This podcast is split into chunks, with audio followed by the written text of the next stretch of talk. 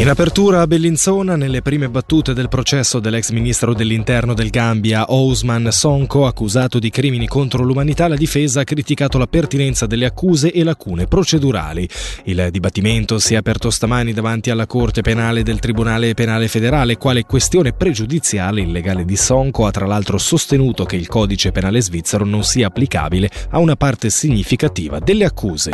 Chiusa un'edizione si guarda già alla prossima, è il caso di Winterland Locarno che dopo aver chiuso il sipario questo weekend traccia già la linea da seguire in futuro. Dopo aver coinvolto i commercianti e i ristoratori con buoni risultati, la presidente di Gastro e Commercio Locarno, Catherine Canalga, auspica ulteriori miglioramenti. Chiaramente si può migliorare, si può poi coordinare con il mercatino di Natale, farlo un po' in una zona in cui ci sono molto più espositori, ma questo chiaramente in due mesi era impossibile creare proprio questo villaggio di Natale con mercatini, con tutti gli espositori di trovare farli. Sicuro prossimo anno questo viene poi guardato, viene realizzato un po' diversamente. Anche i punti dove non era abbastanza illuminato, illuminarlo un po' di più, ma questo l'hanno già visto, l'abbiamo già parlato con i organizzatori. Anche a Bellinzona le festività sono andate molto bene, Natale in città infatti si legge in un comunicato si è riconfermato un punto di riferimento pur avendo cambiato formula.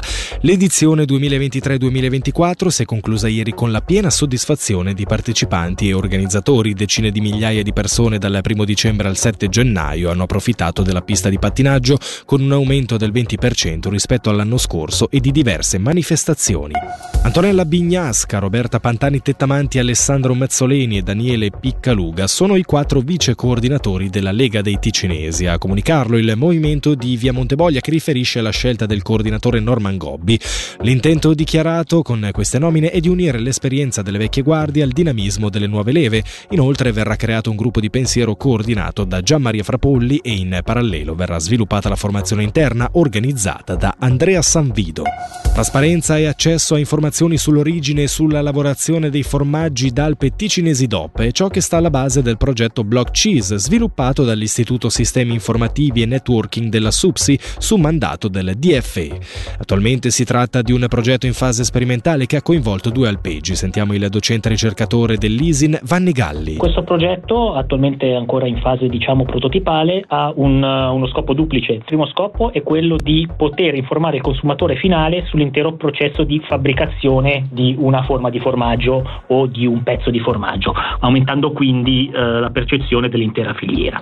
Quindi ci sarà eh, un QR code eh, che verrà eh, attaccato sulla forma di formaggio piuttosto che sul pezzo di formaggio, il consumatore finale potrà scannare questo eh, QR code con il proprio smartphone per arrivare a una pagina internet che mostrerà parte delle informazioni che hanno portato alla produzione di questa forma di formaggio. Il secondo scopo è quello di digitalizzare il progetto di certificazione del formaggio d'Alpe DOP verso i diversi enti di controllo. La, la certificazione attualmente avviene eh, praticamente tutta su carta, quindi ci sono dei formulari che eh, l'Alpe o il Casaro sull'Alpe deve compilare giornalmente.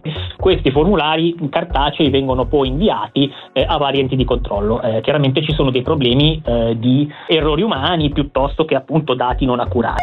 Il Ratafia che sostiene la Lega contro il cancro di Bellinzona.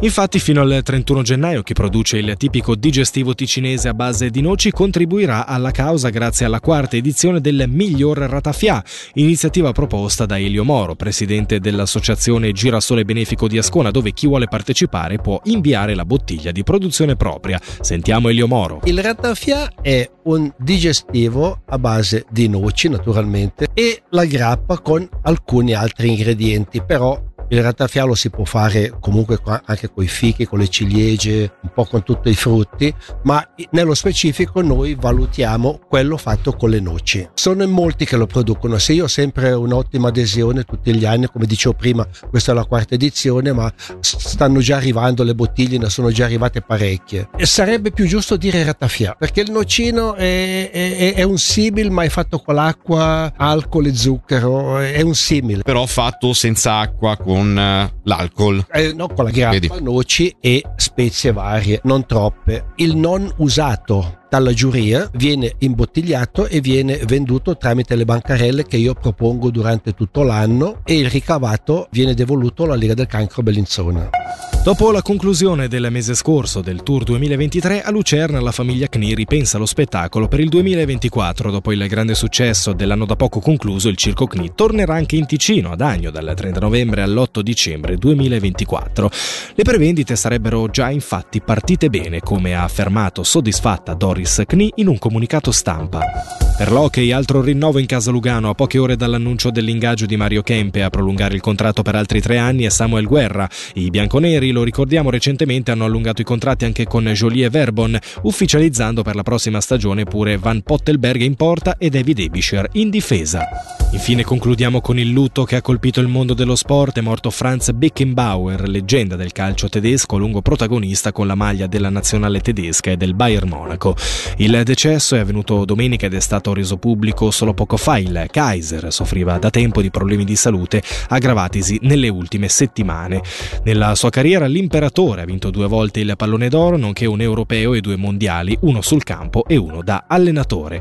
Con questo per oggi l'informazione termina qui. Da Radio Ticino dalla redazione da Alex Uboldi l'augurio di una buona serata. L'informazione torna domani alle 6.